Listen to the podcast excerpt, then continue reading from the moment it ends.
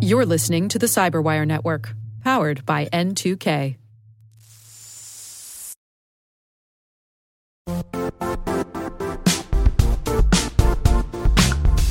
The IT world used to be simpler. You only had to secure and manage environments that you controlled. Then came new technologies and new ways to work. Now, employees, apps, and networks are everywhere. This means poor visibility, security gaps, and added risk. That's why Cloudflare created the first ever connectivity cloud. Visit cloudflare.com to protect your business everywhere you do business.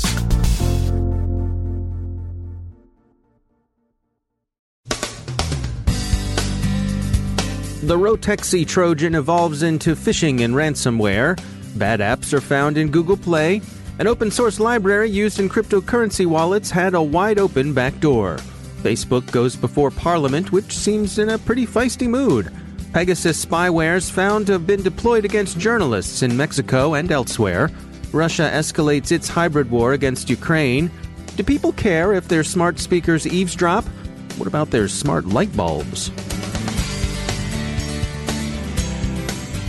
From the Cyberwire studios at Data Tribe, I'm Dave Bittner with your Cyberwire summary for Tuesday, November 27th, 2018.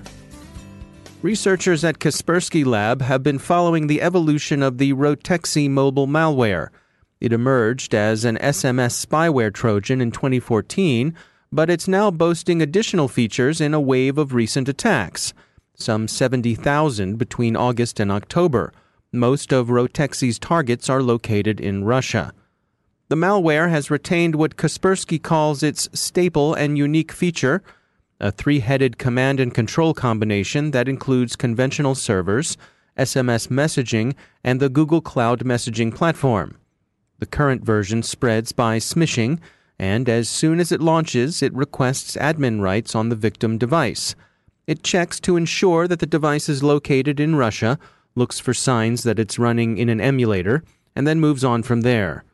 Rotexy has retained its familiar spyware functionality, but added a ransomware capability and a phishing page that goes after paycard details. And it's not naive either. Rotexy checks to ensure that the paycard details the victim enters are genuine. Kaspersky says there are some mitigations available, but they caution that they may not work for long.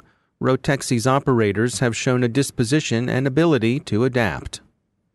Several malicious apps have been found in Google Play.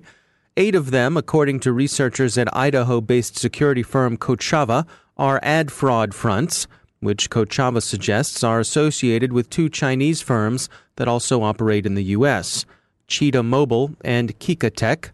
and Trend Micro is also reporting ad fraud apps posing as Android voice apps. They suggest that this foreshadows the formation of a significant botnet. Some, but not all, of the malicious apps have been taken down. Some unknown hoods succeeded in surreptitiously insinuating a backdoor into the widely used event stream JavaScript library. Warned by a researcher on GitHub last week, project manager NPM issued a warning yesterday. It appears that the backdoor was designed to steal from Bitcoin wallets prepared by the vendor Copay. Copay says the infected code was deployed in versions 5.0.2 through 5.1.0. Users should assume their keys were compromised and they should move their funds to new wallets upgraded to version 5.2.0. Facebook is in front of a parliamentary inquiry in the UK today. An interesting feature of this particular inquest is MP Damian Collins' threat to release internal Facebook emails obtained through what are being called unprecedented parliamentary powers. Those unprecedented powers involved, according to the Telegraph, the House of Commons Sergeant at Arms intercepting a traveling executive from a company that's been involved in litigation with Facebook. Ted Kramer, who founded U.S. app maker Six4Three, was given two hours to hand over the emails. When he refused, he was frog marched to Parliament and threatened with fines and imprisonment, which brought him around to Westminster's way of thinking. So, Commons now has the emails and says they can dox Facebook if they please, as a matter of parliamentary privilege. Six4Three sued Facebook when the House of Zuckerberg changed its privacy policies in ways that drove Six4Three to shut down one of its apps, Pikinis. Until Facebook fessed up to what was going on and decided it was all in poor taste and probably going to wind up in litigation somehow, users could employ Pikinis to search for pictures of their Facebook friends who were wearing bikinis. A European Commission joined by Britain, France, and Belgium is also interested in talking to Facebook about privacy, and they've warned Mr. Collins not to release the emails, which are under seal by the state of California. Mr. Collins says that's for the Commons to decide. Both Facebook and Google have come in for criticism recently in Europe, the former for alleged data abuse and fake news, the latter mostly for alleged monopolistic practices. Paradoxically, GDPR has seemed to work in the two companies' favor, as the EU data protection regime may have suppressed upstart competitors. Organizations in the federal space have their own unique set of cybersecurity challenges, and many of them have come to rely on open source solutions to meet their needs. Shaun Bierweiler is Vice President of U.S. Public Sector at Hortonworks, and he joins us to provide some perspective. Uh, they are probably one of the leading vectors of uh, having data being populated every day from sensors and their missions and just being able to store that uh, and access it. Uh, one of the biggest challenges that they have is they have very antiquated legacy systems that were developed for very specific missions and very specific use cases at a time when data was much more predictable. You knew exactly what a cell was going to contain.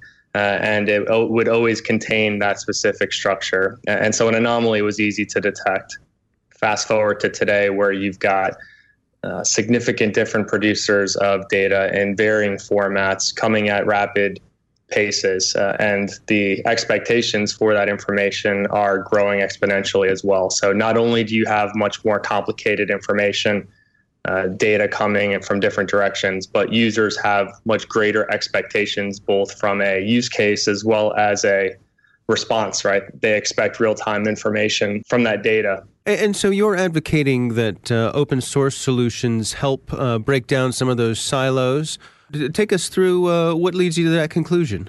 Uh, when you look at the innovation of technology, open source has been a prevailing enabler of that. The approach, the culture, the, the ways that you have various groups coming together to help continue to advance technology is undeniable. The, those cultural uh, enablers uh, are not limited to specific technologies. They, they can also be uh, applied to the cyber landscape when you think about threat detections and, and various anomalies that are being detected. And so that that open approach of promoting sharing, collaboration, interoperability is one of the reasons why you see the greatest technical advancements happening in that open collaborative environment. And so, what are your recommendations for those who are in the federal space, in the public space, in terms of, of approaching this? What's the best way that they can uh, get started if they want to integrate some of these open source tools? Well, I think the, the, the number one step is first taking a step back and and identifying what your requirements are and acknowledging that a holistic data approach is necessary.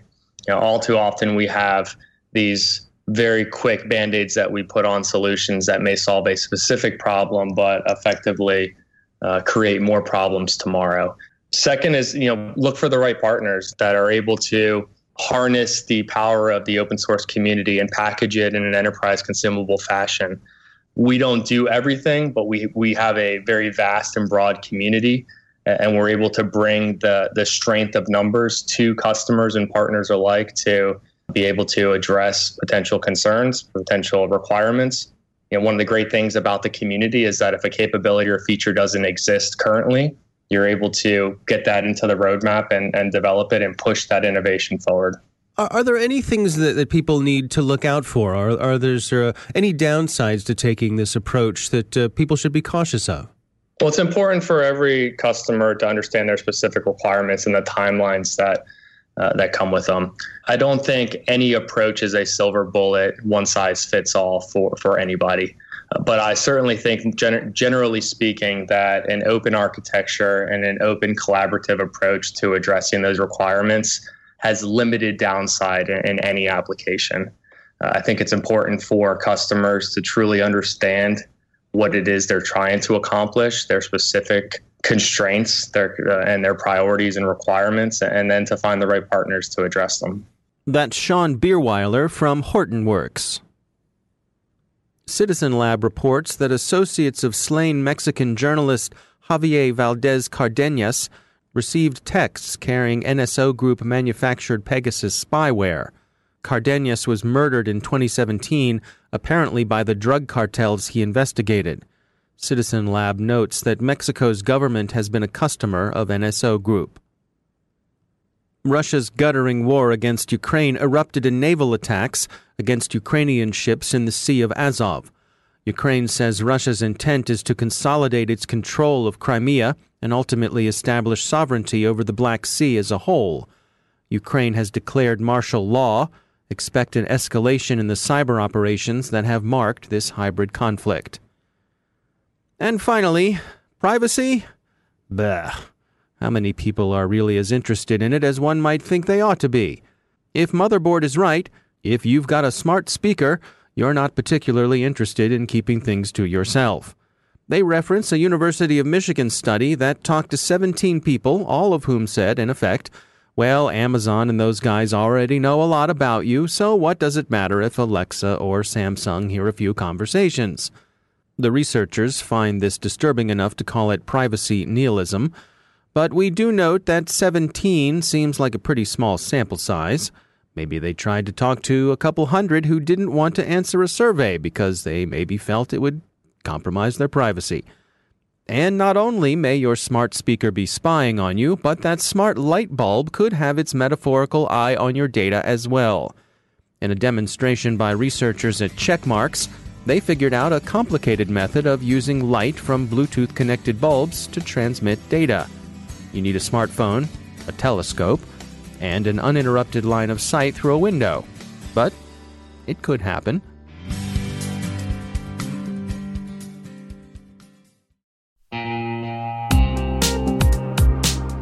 Managing the requirements for modern security programs is increasingly challenging and time consuming. Enter Vanta. Vanta gives you one place to centralize and scale your security program. Quickly assess risk, streamline security reviews, and automate compliance for ISO 27001, SOC 2, and more. You can leverage Vanta's market leading trust management platform to unify risk management and secure the trust of your customers. Plus, use Vanta AI to save time when completing security questionnaires. Cyberwire daily listeners can get $1,000 off by going to vanta.com slash cyber. That's V-A-N-T-A dot com slash cyber.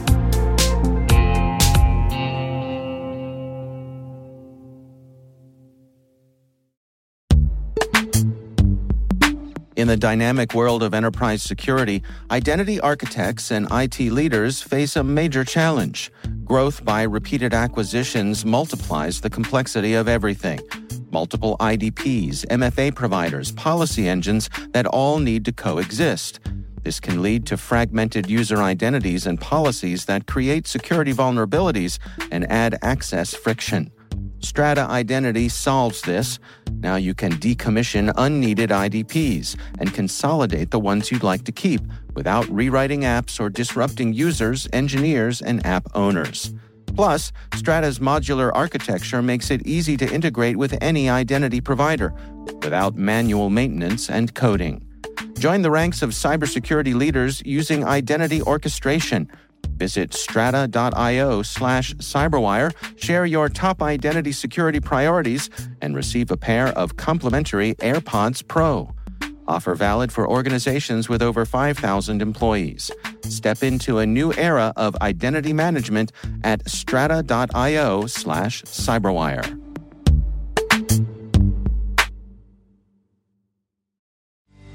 And joining me once again is Johannes Ulrich. He's the Dean of Research for the SANS Institute. He's also the host of the ISC Stormcast podcast.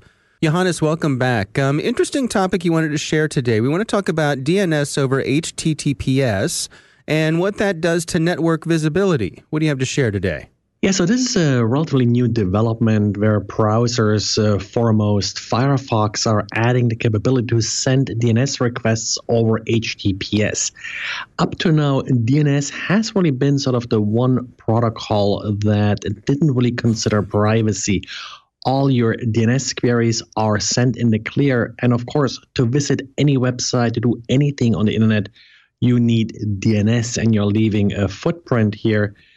Of course, from a defensive point of view, that has also been really useful because with DNS, you're able to check, for example, if people are connecting to known malware sites, or in general, if uh, software on your system is doing things it's not supposed to do.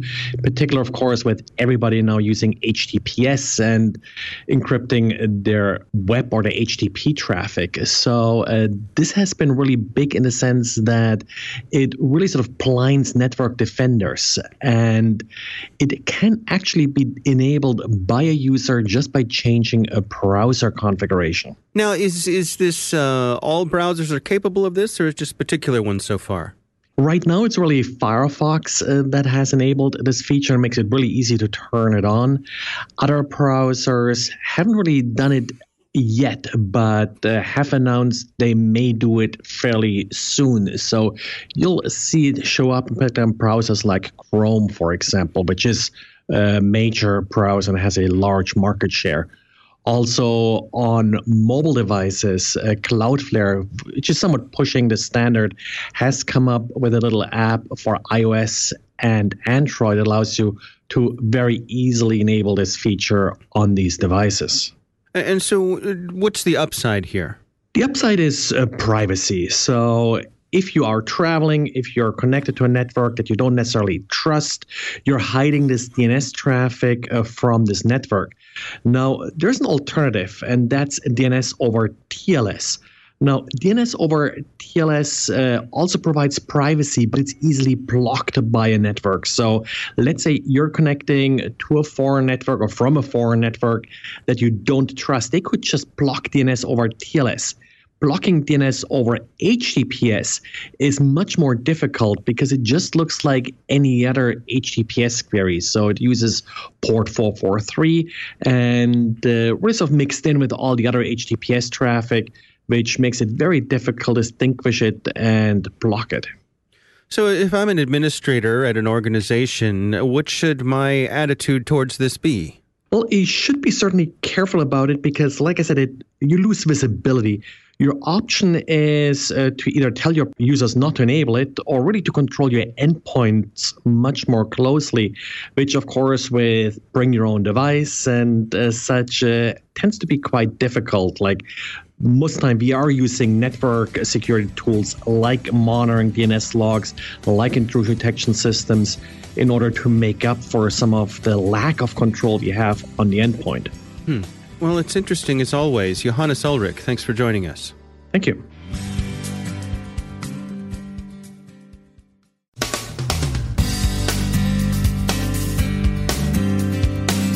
And that's the Cyberwire. For links to all of today's stories, check out our daily briefing at thecyberwire.com. And for professionals and cybersecurity leaders who want to stay abreast of this rapidly evolving field, sign up for Cyberwire Pro. It'll save you time and keep you informed. Listen for us on your Alexa smart speaker, too. The Cyberwire podcast is proudly produced in Maryland out of the startup studios of Data Tribe, where they're co building the next generation of cybersecurity teams and technologies. Our amazing Cyberwire team is Elliott Peltzman, Puru Prakash, Stefan Vaziri, Kelsea Bond, Tim Nodar, Joe Carrigan, Carole Theriault, Ben Yelin, Nick Veliky, Gina Johnson, Bennett Moe, Chris Russell, John Petrik, Jennifer Eiben, Rick Howard, Peter Kilpe, and I'm Dave Bittner. Thanks for listening. We'll see you back here tomorrow.